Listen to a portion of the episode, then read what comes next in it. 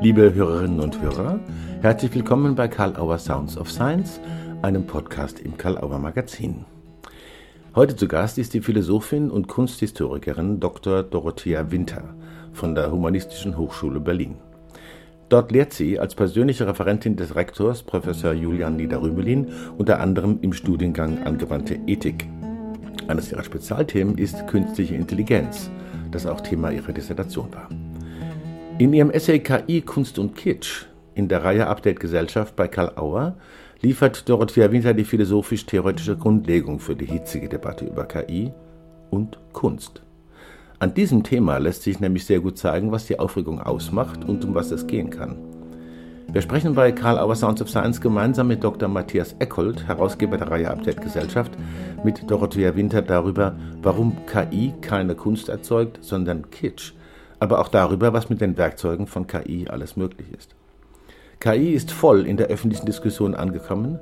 Bei Themen wie ChatGPT, Kaufentscheidungen, Personalentscheidungen bis zu autonomen Fahren reicht das Spektrum der Argumentationen und Haltungen von Angst und Furcht über Gleichgültigkeit bis zu großen Hoffnungen auf eine schöne neue Welt. Aufregung ist angesagt, nüchternes und dennoch engagiertes Denken das Mittel der Wahl. Viel Spaß im Gespräch mit Dorothea Winter.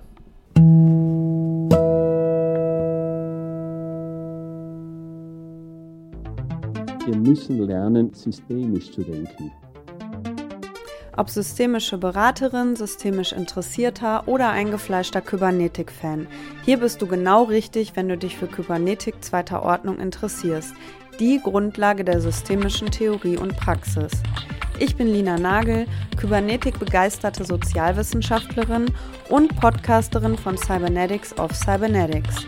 Am 15. November geht's los. Sei dabei, überall dort, wo es Podcasts gibt.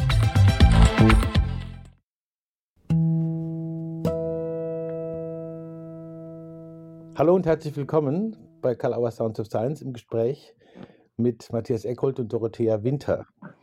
Und ich freue mich wahnsinnig, dass ihr beide Zeit habt, natürlich besonders äh, Dorothea als Autorin des neuen Essays in der Reihe Update Gesellschaft, äh, KI, Kunst und Kitsch, da werden wir ausführlich drüber sprechen und Matthias Eckold als Ideengeber und Herausgeber der Reihe Update Gesellschaft. Herzlich willkommen.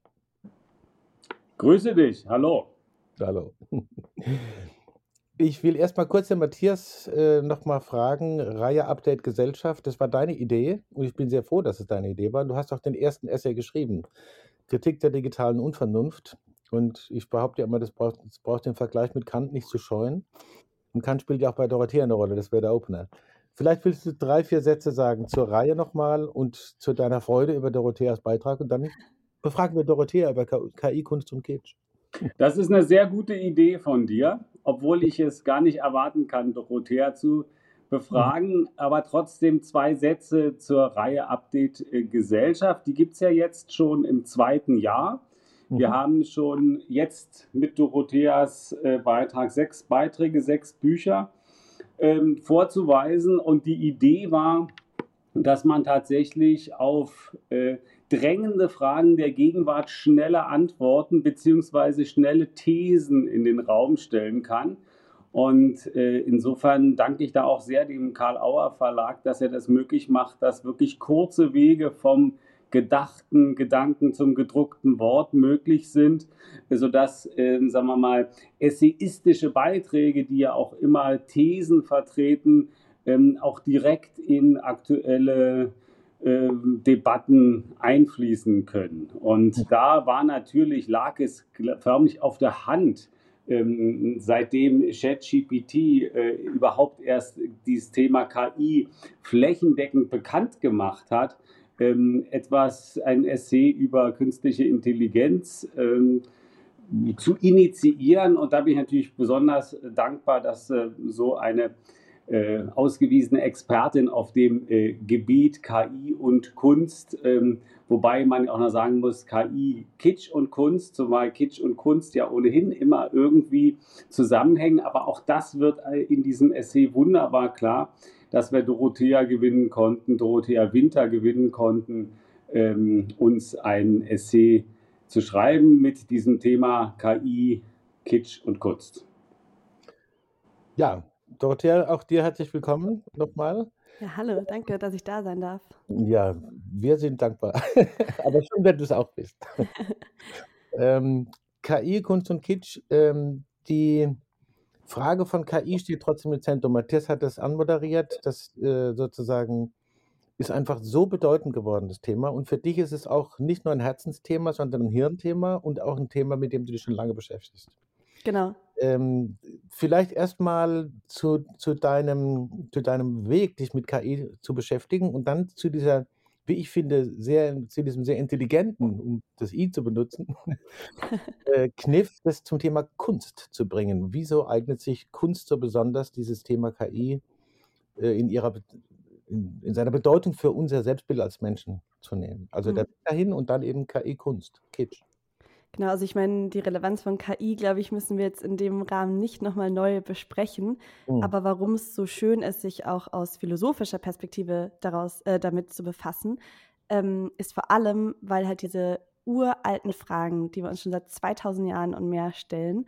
Also so Fragen wie auch, was ist der Mensch, um jetzt mal wieder Kant mit reinzubringen, mhm. ähm, oder was ist Denken oder was macht uns aus, die werden jetzt eben durch vor allem KI, aber Digitalisierung insgesamt in einem neuen Licht neu gestellt.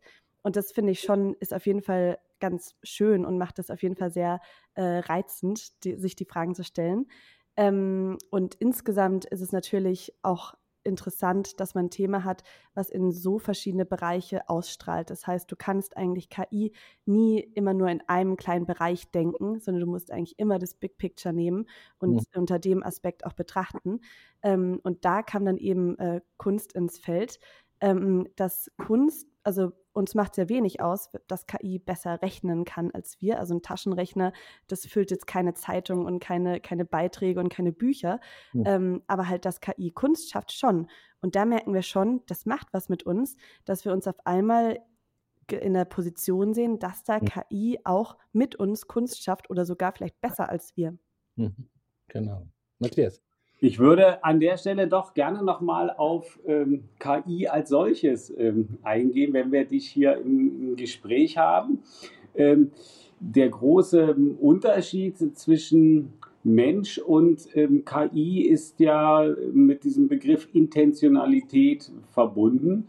Ähm, also für mich war es immer so äh, klar, dass äh, dieses fehlende innere Erlebnis, was die KI hat, plus diesen äh, und daraus resultierend ähm, die fehlende Gerichtetheit auf irgendeine Sache aus einem eigenen Impuls heraus, dass das äh, KI und äh, Mensch ähm, unterscheidet. Hm, wie ist äh, das äh, für dich? Wo ordnest du das äh, philosophisch ein, dieses Problem? Genau, Intentionalität ist genau das Stichpunkt, äh, der in, äh, da eben die, die Relevanz hat. Ähm, und ich würde es eigentlich ganz leicht ausdrücken, KI kann ich wollen können. Was heißt das? Also wir Menschen können wollen können. Also ich kann mir jetzt die, also die Intention setzen oder die Intention haben, irgendwas Bestimmtes zu wollen sogar. Ähm, das kann KI nicht. Also sie kann zwar auch simulieren, als ob, sie kann so tun, als ob, sie kann sehr gut rechnen, natürlich, äh, steht außer Frage, aber sie kann nicht, wie wir Menschen, auf einmal sagen, ich denke jetzt an einen rosa Elefanten, sondern ich muss der KI sagen, denk bitte, wenn ich höflich bin, an einen rosa Elefanten. Und das ist äh, hört sich banal an, aber ist natürlich ein riesiger Unterschied, auch eben philosophisch betrachtet. Das ist die ganze, eben das ganze Denkvermögen, um wieder mit Kant zu sagen, äh, das fehlt KI. Mhm.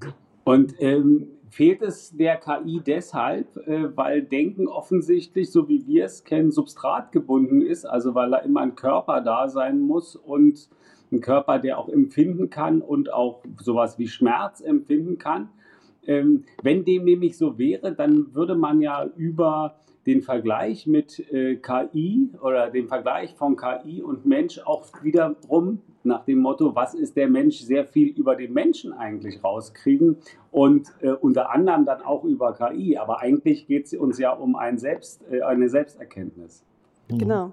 in der Philosophie. Und jetzt haben wir auch wieder eine der großen Fragen hier angerissen. Und das machen wir hier gerade offensichtlich im Minutentakt, was ja sehr attraktiv ist. Und zwar das Körper-Geist-Problem nennt man das. Also eben, was macht den Mensch aus? Also brauchen wir den Körper, um Geist zu haben? Oder äh, da gibt es auch so ganz schöne Gedankenexperimente in der Philosophie, die jetzt auch wieder ähm, durch KI eben relevant werden, ähm, ob man zum Beispiel so ein Gehirn im Tank quasi haben könnte ähm, und so dann eben denken könnte, weil inzwischen, also kann ja zum Beispiel auch die Kognitionswissenschaft, sage ich es jetzt richtig? Mhm. Und nicht die, ja, Kognitionswissenschaft, äh, kann ja theoretisch schon abbilden und, und, und zeigen, ähm, welche eben Gedankenströme existieren. Und das können wir auch mit KI eigentlich umsetzen. Aber wir haben es bis jetzt noch nicht geschafft, eben, dass wir das Denken als solches eben, ähm, eben vorantreiben oder herstellen künstlich. Und das ist halt eben die Frage, wie viel braucht man Körper, braucht man nur Geist und äh, was macht uns da als Menschen aus? Mhm. Da würde ich gerade mal kurz äh, einhaken bei dem, also mit, mit, zwei kleinen Fragen. Das eine ist, man könnte ja jetzt denken, na gut, KI kann es noch nicht. Aber ich habe den Eindruck, dass äh, auch du in deinem Essay insbesondere bei dem Behandeln dieser ganzen Fragen, die jetzt hier aufgetaucht sind, am Beispiel von Kunst schaffen, um nicht von Kunst zu reden, sondern von Kunst schaffen, einen kategorialen Unterschied herauszuarbeiten, der klingt jetzt negativ unüberbrückbar ist, aber der einfach wirklich einen Unterschied macht, der einen Unterschied macht. Ja, vielleicht kannst du da, man kann da ein Essay lesen, sollte man übrigens auch tun, aber da nochmal so kurz äh, sozusagen, inwiefern ist dieser Unterschied kategorial, wenn ich das richtig sage? Genau, das ist nicht nur ein quantitativer Unterschied, dass wir sagen, eben KI kann es aktuell nicht, aber wenn wir ein bisschen komplexer daran entwickeln, dann kann sie es vielleicht in fünf Jahren oder so, sondern mhm. ich sage eben, das ist ein qualitativer Unterschied. Also wir denken, Maschinen rechnen. Das ist eben diese andere Kategorie. Wir können beides, wenn wir auch rechnen, ein bisschen schlechter können als KI, aber wir können es zumindest äh, in unterschiedlichen Ausprägungen. Ähm, und das unterscheidet uns dann eben auch, warum wir Kunst schaffen können, um jetzt äh, zu dem Thema äh, zu kommen, ähm, mhm. und KI eben nicht. Ähm, weil in der Kunstkonzeption, wie die eigentlich schon in der eigentlich schon seit der Antike, aber auch in der europäischen Aufklärung äh, gesetzt wird und der Kunstbegriff, der auch zum Beispiel im Urheberrecht äh, in, in Deutschland vertreten wird, das sind, da liegt dem allen eigentlich immer ein Punkt zugrunde. Und zwar, das wird unterschiedlich genannt, aber es ist im Grunde Freiheit ähm, also eben, dass wir freiheitlich Kunst schaffen können. Und damit kommt dann so eine Schöpfungshöhe zustande, um das jetzt mal im urheberrechtlichen Jargon auszusprechen. Ähm, das heißt also, dass eben Kunstwerk was anderes ist als einfach nur eine handwerkliche Herstellung, ähm, also dass da irgendwas produziert wird, irgendeine Art von Resultat rauskommt, sondern es braucht eben immer noch dieses Fünkchen, dieses gewisse Etwas, was man auch nicht so gut erklären kann mhm. und was nur wir Menschen können und was eben KI eben ähm, qua KI nicht kann. Mhm. Äh, du äh, sagst ja in deinem Essay, dass es Technik, Episteme und persönliche Freiheit braucht. Ähm, also sozusagen, man muss erstmal in der Lage sein, überhaupt beispielsweise ähm, in der bildenden Kunst einen äh, Pinsel zu führen und über die Proportionen zu wissen. Und Episteme habe ich mir mal so übersetzt. Man muss auch ähm, irgendwas wollen, mehr wollen als äh, eine schöne Vase zu malen. Vielleicht sogar im, im, besten Falle eine Aussage über die Welt oder über den Menschen im Hintergrund äh, zu haben. Und dann kommt die persönliche Freiheit dazu. Und das ist äh, ja ein sehr komplexer und auch äh, problematischer Begriff, weil damit ist ja nicht gemeint, dass man in freien Umständen lebt. Ähm, also man kann genauso im im äh, Knast äh, oder in einer Diktatur ähm, Kunst herstellen, weil man sich selber diese persönliche Freiheit nimmt. Und diese persönliche Freiheit ist aber eine Freiheit innerhalb der Kunst. Also dass man sozusagen die Regeln der Kunst kennt und trotzdem mit ihnen bricht, um sie so ein Stückchen weiterzuführen. Äh, wäre das so in deinem Sinne? Genau, das ist ein super wichtiger Punkt. Weil wenn man sonst Freiheit hört und jetzt eben vielleicht nicht täglich nur Kant liest, denkt man ja gut eben, was zum Beispiel mit politisch Verfolgten, die eben im Gefängnis sitzen oder Menschen, die vielleicht nicht die Mittel haben oder äh, kein Geld haben, um Kunst zu schaffen, so oder um große Kunstwerke zu schaffen, äh, die haben ja dann diese Freiheit gar nicht, die können gar keine Kunstschaffenden sein, aber das ist eben damit nicht gemeint.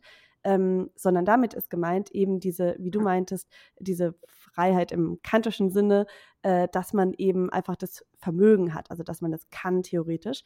Ja. Ähm, und da sehen wir auch ganz tolle Beispiele, auch in der ganzen Kunstgeschichte, ähm, ja. dass sich immer wieder Menschen, zum Beispiel eben politisch äh, Verfolgte, um jetzt wieder das Beispiel zu bemühen, in Gefängnissen äh, Kunstwerke geschaffen haben oder sich überlegt haben, die sie dann später in Freiheit wieder umgesetzt haben oder Performance-Kunst äh, ist ja auch ein großer Teil davon. Das heißt also, ich muss nicht irgendwelche anderen Voraussetzungen haben, um eben diese, um Kunst zu schaffen und Kunst schaffen zu können. Und das ist halt auch das Attraktive daran. Das heißt also, das ist eigentlich ein sehr komplexer ähm, Kunstbegriff, das gebe ich auch zu aber er ist halt auch sehr inklusiv, theoretisch auch barrierefrei und äh, da kommt dann eben auch so KI ins Spiel, einfach als ein sehr adäquates ähm, Mittel zum Kunstschaffen. Hm. Äh, aber hm. das wäre ja genau äh, das Problem, dass KI äh, prämissengebunden ist. Und dass äh, KI eben dieses Stück Freiheit äh, unter keinen Umständen äh, für sich, also er, äh, KI wüsste gar nicht, was das sein soll und warum das ähm, wichtig wäre zu machen. Also wir reden jetzt immer so ein bisschen von KI als so, so, anthropomorphistisch, so als wäre das so, so ein Mensch, aber so eine rechnende Maschine hat im Prinzip kann nicht wollen und kann auch nicht frei sein wollen, weil sie gar nicht einen Begriff von Freiheit hat. Mhm.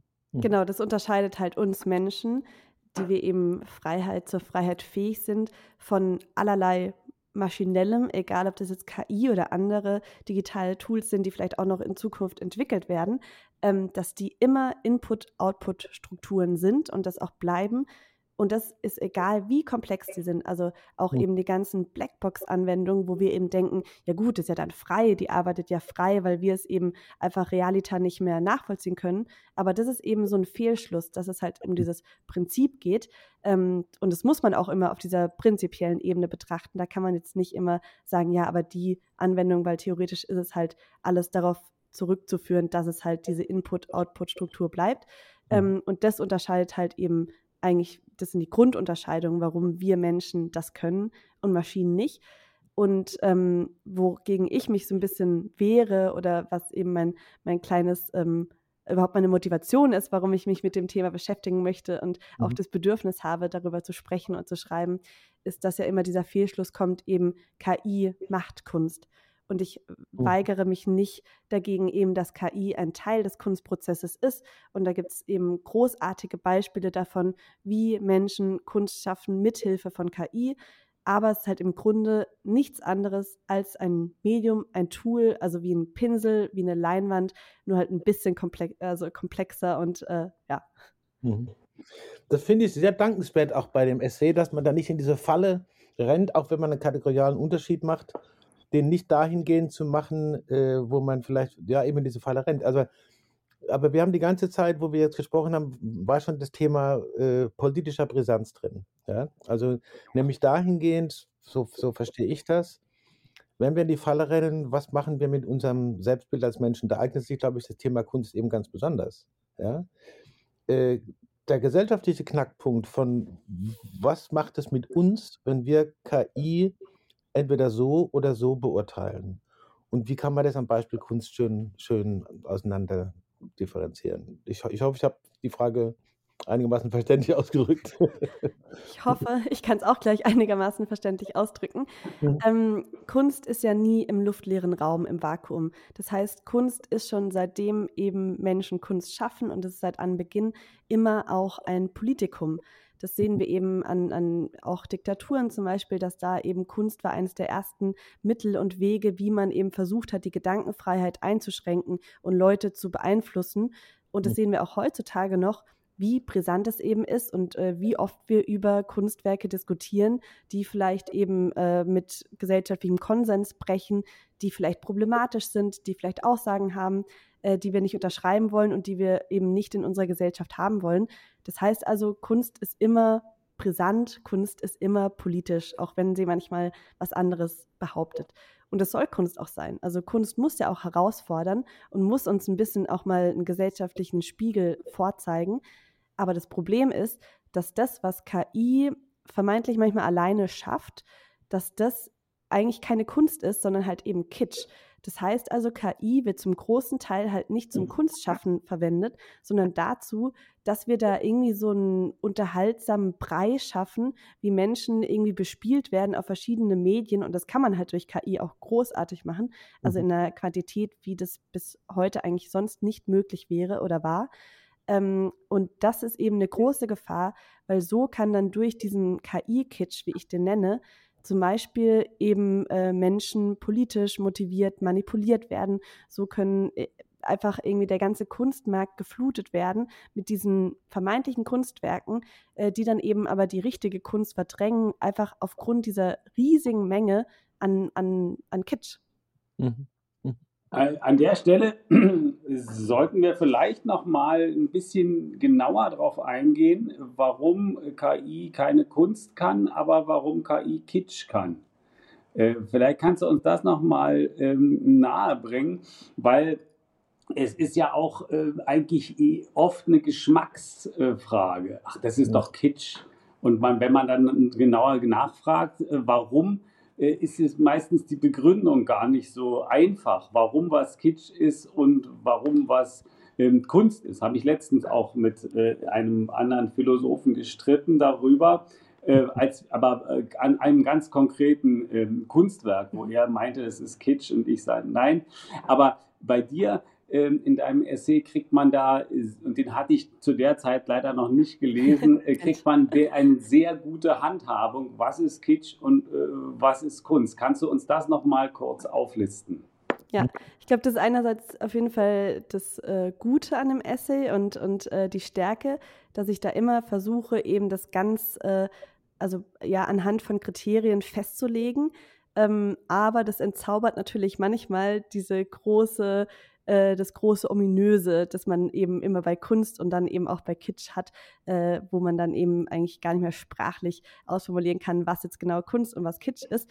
Ähm, und zwar das, was du angesprochen hast, ist ja eigentlich die Unterscheidung zwischen der betrachtenden Perspektive und der der erzeugenden oder der, dem Momentum des Kunstschaffens oder des Kunstwerks selbst. Das heißt also, wenn wir einfach nur schauen und durch die Welt gehen und sagen, was ist Kunst und was nicht, dann gehen wir drei ins Museum und dann äh, sehen wir aber vielleicht irgendwie eben verschiedene Kunstwerke und ich sage bei dem einen, boah, das ist ein großartiges Kunstwerk.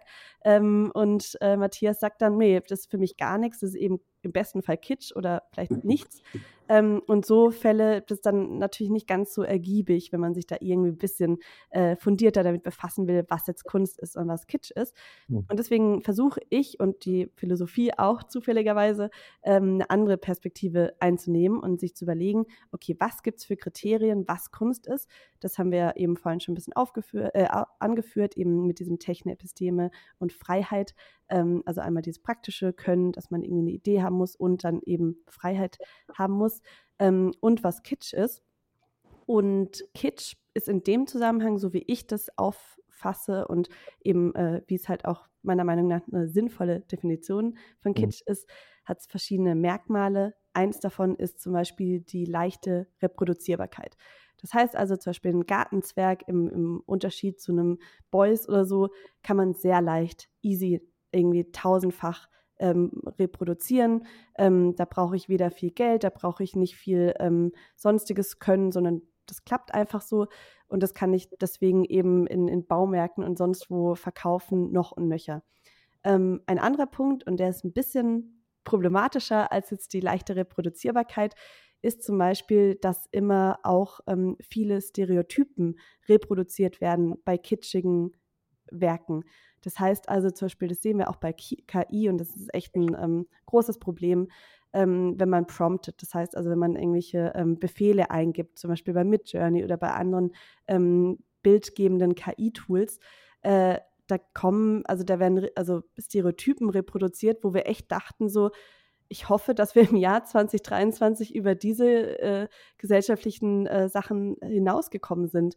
Also wenn ich da stark eingebe, dann kommt da halt so ein äh, weiß nicht, Wikinger-Mann so oder ähm, Frauen werden natürlich irgendwie mit 90, 60, 90 und wallenden Haaren und also es sind wirklich teilweise super schwierige Sachen und man kann im besten Fall drüber lachen und manchmal auch nicht, weil es hm. dann eben auch diskriminierend oder rassistisch wird. Ähm, und das sind zum Beispiel zwei Merkmale, die ich auf jeden Fall ähm, bei KI gesehen, also sehe und die halt einfach Kitsch ausmachen. Ähm, was noch vielleicht äh, für Kitsch äh, entscheidend ist, dass es nicht interpretierbar ist. Ne? Also dass sozusagen es im Prinzip äh, für sich selber nur steht und nicht für irgendwas anderes. Weil ich meine, diese äh, Fettecke von Beuys, die könnte man ja auch beliebig reproduzieren und ist in manchen Küchen vielleicht auch äh, hunderte Male reproduziert worden. Aber äh, da, wenn das so im Museum steht, da gibt es äh, enormen Interpretationsbedarf und ähm, bei den Gartenzwergen im Baumarkt natürlich nicht. Ne? Mhm. Also, äh, du hast von Stereotypen gesprochen. Ich will noch einmal ganz kurz auf was Kategoriales gehen, so wie du es jetzt auch schon äh, angesprochen oder angesetzt hast. Äh, könnte man sagen, ähm, manches, was Menschen machen und für Kunst halten, hat eher den Charakter von Kitsch aber KI kann nur Kitsch. Genau, das, das hast du umgekehrt laufen, ah ja, okay, es ist ja doch Kunst, prima, sondern es, ist, es wird immer Kitsch sein. Und wenn wir diese Unterscheidung haben, äh, nochmal der Blick darauf, worauf sollten wir oder könnten wir als philosophierende, auch im Alltag philosophierende Menschen gut achten, was mit uns geschieht, wenn wir diese Unterschiede nicht mehr so richtig auf dem Schirm haben. Mhm. Ähm, ich glaube, erstens muss irgendwie immer klar sein, dass es diese Unterschiede gibt. Deswegen plädiere ich auch bei vielen ähm, KI-Anwendungen und vor allem eben auch im Kunstbereich, wir brauchen irgendeine Art von Disclaimer. Das heißt also Menschen, die sich vielleicht nicht die Kapazität haben, damit zu beschäftigen oder nicht die Fähigkeiten oder auch einfach keine Ahnung, wie wir auch alle in vielen Fällen, müssen irgendwo sehen können oder, oder wissen können, da war jetzt KI mit drin. Und gerade dann, wenn der KI-Anteil so groß ist, dass eigentlich der menschliche Anteil super gering war und fast verschwindend, dann muss da irgendeine Art von Disclaimer drauf, ähm, weil mhm. das sonst einfach aus Transparenzgründen eben man das dem Menschen zuspricht, was nicht Menschenwerk ist. Und wir fühlen uns dann ja auch, das ist ja auch mal dieser Punkt bei den ganzen KI-Sachen, wir fühlen uns dann schnell so ein bisschen irgendwie veräppelt, dass wir denken, also wenn wir mitbekommen, oh, da ist ein Gedicht und das ist aus Menschenhand, dann eben interpretieren wir da Sachen rein und äh, sprechen den gewissen Anspruch äh, bei und auf einmal sagt uns jemand, ja gut, das hat KI gemacht. Ähm, das macht was mit uns, weil wir ja dieses Bedürfnis nach auch einem menschlichen Werk haben bei vor allem Kunst. Und das müssen wir auf einen, also irgendwie immer äh, sicherstellen, dass das gewährleistet ist, dass wir eben immer nachvollziehen können, ähm, dass da irgendeine Weise von KI mit beteiligt war. Und ähm, sonst müssen wir uns, glaube ich, auch stärker, und das ist halt wieder dieses typische Ding, dass wir eben durch KI uns stärker die Frage stellen müssen, was ist Kunst, in welchen Bereichen möchten wir Kunstwerke sehen, wo ist Kitsch in Ordnung und, und äh, passt. Diese typische Kaufhausmusik, mein Gott, äh, eben ist natürlich nachvollziehbar, ähm, warum da was im Hintergrund dudelt, aber ich glaube, da wissen viele Menschen, dass da jetzt kein künstlerischer Anspruch dahinter steht. Ähm, und ich glaube, da müssen wir uns ganz klar die Frage stellen, eben, wo wollen wir Kitsch, wo wollen wir KI-Einsatz und wo eben brauchen wir die menschlichen Kunstwerke. Mhm. Okay. Super. Matthias, hast ja, du noch? Äh, ich würde an der Stelle nochmal ähm, einsetzen wollen, äh, weil wenn man das so sagt, ne, so wie du es jetzt gerade gesagt hast, äh, dann läuft das ja irgendwie auf ähm, so eine Entscheidungsfrage hin, nämlich wie man reguliert. Das, äh, diese ganze Epoche des Neoliberalismus ging ja, die wir nicht, äh, leider eben nicht hinter uns haben, sondern die, in deren Auswirkungen wir heute noch äh, leben und leiden, ging ja um Deregulierung. Und jetzt äh, müsste man ja eigentlich über Regulierung von äh, KI ähm, reden, zumal KI eben in den Händen der Privatwirtschaft ist. Ja? Und ähm, wenn du dann sozusagen äh, Privatwirtschaft hast, Privatwirtschaft hat logischerweise äh, die eine Intentionalität, nämlich Profit. Und bei den sozialen Medien dachte man ja auch, dass es die Teilhabe von Einzelnen, äh, des Einzelnen befördert, aber im Prinzip sollte es ja nur die Verweildauer des Einzelnen äh, befördern. Und ähm, jetzt würde ich sagen, KI unreguliert ähm, führt sozusagen zum Prof, äh, zu, zu, zum Profitinteresse, also steht unter Profitinteresse und KI ähm, überreguliert äh, führt sozusagen zum Überwachungsstaat. Ähm, das ist quasi so die Wahl zwischen Pest und Cholera. Wie hast du da äh, jetzt irgendwie einen Ausweg aus dieser Nummer? Genau, ich habe natürlich einen Ausweg aus der Nummer. ähm, also, was du so gezeichnet hast, sind ja so ein bisschen einerseits dieses US-amerikanische, unregulierte ähm, Bild, wo man eben versucht und sagt, ja gut, irgendwelche Community Rules oder irgendwelche Guidelines intern von großen äh, US- amerikanischen Unternehmen. Das reicht ja, die wissen schon, was man da machen muss, was nicht. Und die sollen sich drum kümmern, eben sei es bei Facebook irgendwie Hate Speech oder bei anderen Unternehmen halt andere ähm, Regulierungen. Ähm, das klappt nicht so gut, haben wir gemerkt. Und äh, ich glaube, den Weg sollten wir jetzt auch gerade in Europa und in Deutschland vielleicht nicht gehen. Zumindest nur bis einen gewissen Weg. Was wir aber auch nicht gehen sollten, das war die, die andere Seite, die du gezeichnet hast, ist eben, äh, wie es zum Beispiel in China teilweise der Fall ist, dass es eben KI zu Überwachungszwecken eingesetzt wird, obwohl sie eben, also oder weil sie da so politisch reguliert ist. Das heißt, dass da eben nicht die Macht bei den privatwirtschaftlichen großen Unternehmen liegt, sondern eben in politischer Hand, ähm, was eigentlich der bessere Weg ist. Aber da ist eben die Gefahr, also sieht man da sehr gut, dass eben KI ist nur so demokratisch wie auch das System wo, es, wo sie eingesetzt wird. Das mhm. heißt also, wenn die Demokratie, in der wir leben, funktioniert und auf die Grundrechte ähm, der Bürgerinnen und Bürger achtet, dann kann KI dazu führen, dass wir demokratischere Prozesse hinbekommen, dass wir eben alle unser aktuellen Status quo verbessern können. Aber das klappt halt eben nicht, wenn genau das, der, das, äh, der, das Gegenteil der Fall ist. Und deswegen müssen wir schauen, dass wir die Verantwortung auf verschiedene Schultern setzen. Mhm. Weil ich würde nicht sagen, nur politische Regulierung reicht, weil eben, das sehen wir in vielen anderen Bereichen auch äh, in unserem kapitalistischen System, das ist nicht der einzige Weg, sondern wir müssen auch schauen, dass eben Zivilgesellschaft ihre Verantwortung bewusst wird, also auch jede Einzelne und jede Einzelne, dann müssen wir auch sehen, dass zum Beispiel die Betroffenen, das heißt Kunstschaffende, Kunstgalerien, Kunstmuseen, ähm, aber auch äh, Kunsthochschulen und Schulen insgesamt schauen, dass eben die Bevölkerung eine Art von Bildung haben, einerseits mit KI ähm, eben zum Beispiel Kunst zu schaffen und wissen, was da überhaupt abgeht, aber auch die Bildung darüber, also einfach das Wissen haben und eben, äh, das ist ja eben der, der große ähm, das der große Anspruch, den wir alle haben, dass wir eben unser Vernunftvermögen äh, vergrößern müssen, damit wir halt eben reflektieren können ähm, und nicht eben zu Manipulationszwecken irgendwie davon beeinflusst werden können. Zugleich aber muss man ja sagen, dass ähm, Technologie auch immer so eine Eigendynamik entwickelt und äh, die konnte man beim Buchdruck, hat man da so 300, 400 Jahre gebraucht, dann hat man diese Eigendynamik gesehen, weil nämlich die Welt plötzlich zum Buch wurde.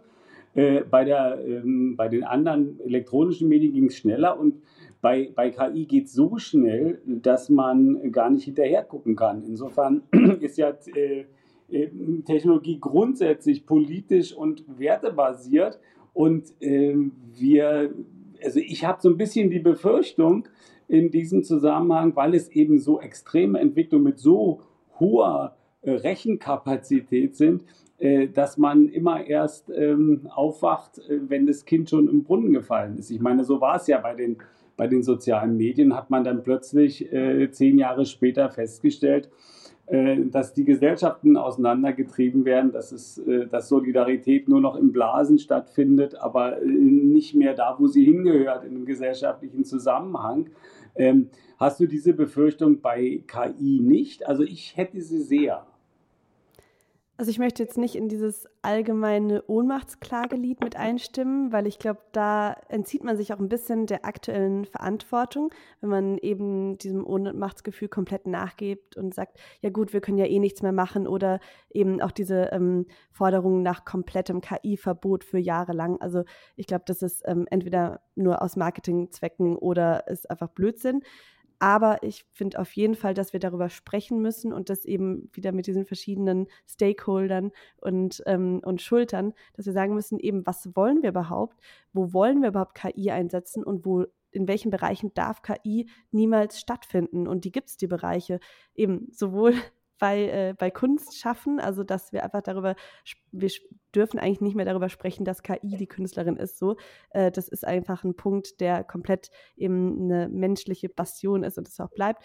Ähm, aber auch in anderen Bereichen, also wo es eben auch um Menschenleben geht, ähm, um jetzt mal hier einen ganz äh, großen Hammer rauszunehmen oder auch, ich weiß nicht, bei Gerichten zum Beispiel, dass die letzte Entscheidung da immer eben menschlich getätigt wird. Ähm, und ich glaube, deswegen es ist auf jeden Fall, es gibt riesige Gefahren, es gibt aber auch genauso große Potenziale. Und ähm, da müssen wir einfach, glaube ich, den Weg gehen, weil auch bei den aktuellen Technologien, du hast jetzt auch diese Filterblasen angesprochen, ähm, da sehen wir auch, die Kinder sind noch nicht alle komplett im Brunnen und können nicht mehr rausgeholt werden, sondern wir können noch versuchen, die Kinder wieder ein bisschen aus dem Brunnen zu holen. Und ich glaube, ähm, es ist natürlich nicht gut, dass wir es immer dann ex, ähm, also wir müssen, also ex post quasi dann versuchen, das irgendwie wieder einzuholen. Ähm, aber es ist jetzt auch nicht so, dass wir da jetzt komplett auf dem Holzweg sind. Das ist ja sozusagen auch das Motto äh, unserer Reihe, dass man eben äh, nicht, äh, wie Hegel es empfahl, ähm, das Tageslicht abwartet und die Eule der Minerva dann äh, erst startet, wenn der Tag vergangen ist, sondern dass man es sozusagen bei Tageslicht betrachtet, was du ja fantastisch gemacht hast äh, in deinem Essay. Und äh, was ich eigentlich ähm, worauf ich das noch lenken wollte, das Gespräch, weil ich bin ähm, immer mehr durch gerade auch Analyse der neoliberalen Entwicklung äh, davon abgekommen, dass äh, der Kapitalismus, der letztendlich ja auch nur unseren Planeten äh, zerstört, äh, die Lösung ist. Ähm, und du schlägst äh, in einem, deinem letzten Punkt vor, äh, kein KI-Kapitalismus, sondern ein KI-Kommunismus. Und äh, das ist natürlich extrem politisch und es ist äh, ja auch ein bisschen ironisch überhöht. Äh, aber wie würde denn der KI-Kommunismus ähm, aussehen? Wären wir dann endlich alle frei und glücklich? Nicht, nichts drunter auf jeden Fall. Aber also es war natürlich ein bisschen äh, überhöht, wie du auch schon gesagt hast. Ähm, aber ich glaube, wir sollten schon auch uns das Ideal noch erhalten und nicht eben alle kapitalistischen Auswüchse immer als gegeben ansehen.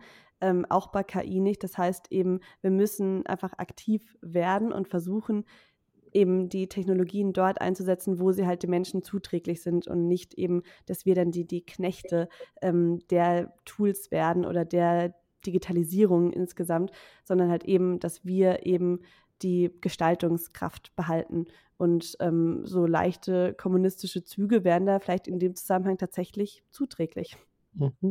Ich habe gerade in den Nachrichten äh, gehört, dass ein Start-up äh, aus Heidelberg, wo ja der Karl-Auer Verlag sitzt, äh, ein KI-Start-up, 500 Millionen Euro ähm, bekommen hat für die Entwicklung. Also Heidelberg scheint auch äh, nicht nur der Ort äh, für ein Update Gesellschaft zu sein, sondern auch KI in Deutschland. Hast du davon auch gehört? Und das ist ein super Beispiel, weil hm. das ja genau um, um die Digitalisierung oder KI in der Verwaltung geht eben äh, bei äh, staatlichen Behörden. Und das sind ja eben Bereiche, wo wir viel mehr KI brauchen, wo Prozesse beschleunigt werden können. Also das ist ein perfektes Beispiel dafür. Hm. Ja, Heidelberg ist der Kern des Gleises und offensichtlich irgendwie so ein bisschen auch Kern der, der KI. Wir dürfen gespannt sein. Ich bin überzeugt davon, dass äh, dein Essay, Dorothea Winter, äh, einen wichtigen Beitrag leistet zur Klärung. Einfach. So wie das auch Gespräch das, das Gespräch, das das meiner Sicht gezeigt hat. Ähm, ich freue mich einfach, dass wir ihn haben und ich freue mich auf weiteres, wenn ich das hier so öffentlich bekunden darf. ähm, du kriegst natürlich jetzt auch noch die Kalauer Abschlussfrage. Ich weiß nicht, ob der Matthias noch was äh, thematisieren wollte. Ansonsten würde ich die nämlich dir jetzt auch vorlegen. Die lautet nämlich so: Kalauer Sounds of Science Abschlussfrage. Gab es irgendwas, wo du gedacht hast, das werde ich bestimmt gefragt und es kam das überhaupt nicht vor? Oder gab es irgendwas, wo du nebenher was notiert hast auf dem Zettel, da liegt jetzt da noch rum, ist auch nicht besprochen? Dann darfst du dir selber noch eine Frage vorlegen, sozusagen. Und du musst die noch nicht mal beantworten, darfst aber auch das. Das ist gar nicht eine Frage, sondern wäre jetzt eher nur ein Kommentar, ähm, weil ich finde, darüber müssen wir insgesamt einfach mehr sprechen. Und ich habe es heute leider nicht geschafft, das einzubringen. Und mhm. zwar Bildung. Und zwar eben, wir brauchen KI in der Bildung. Ich habe es vorhin mal kurz angerissen und damit ist jetzt auch vor allem die Schulbildung gemeint, mhm. ähm, weil wir aufpassen müssen, dass wir dann nicht so eine Zweiklassengesellschaft entwickeln. Also diejenigen, die Zugang zu KI haben, die zur Entwicklung Zugang haben, die Ahnung haben darüber, wie KI eingesetzt werden kann oder wie man sie programmieren kann. Und diejenigen, die, die eben diese Ressourcen nicht haben aus verschiedenen Gründen. Und deswegen muss es eben in der Schulbildung viel fester verankert werden. Es wird ja schon teilweise angesehen, da gibt es auch tolle Initiativen in verschiedenen Bundesländern, so ist nicht. Aber das muss eben zum Beispiel auch im Kunstunterricht geschehen. Also ich würde mir wünschen, dass zumindest ein paar Stunden eben in den Kunst-LKs äh, darum gehen, wie KI in der Kunstwelt stattfindet und das eben sowohl die gesellschaftlichen Auswirkungen und die sozialen, aber auch ganz praktisch, wie kann KI aussehen, äh, Kunst aussehen, wie können wir sie erkennen und wie kann man es schaffen. Und im, vielleicht sogar im Vergleich zum Kitsch. Sehr schön, ich danke dir für dieses Abschlussstatement. Wie gut, dass du das das in dieser Frage auch.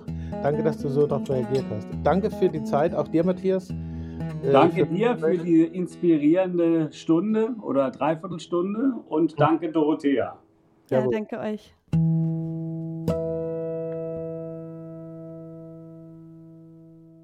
Dorothea Winter bei Karl Auer Sounds of Science. Vielen Dank. Karl Auer Sounds of Science gibt es im Karl Auer Magazin und überall, wo es Podcasts gibt.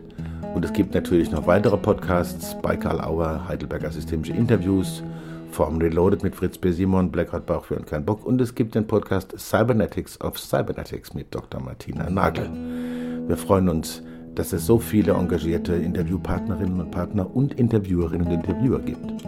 Besuchen Sie unsere ganze Website, stöbern Sie im Programm mit den aktuellen Neuerscheinungen und im Magazin. Für heute danke für die Aufmerksamkeit und bis zum nächsten Mal bei Karl Auer Sounds of Science.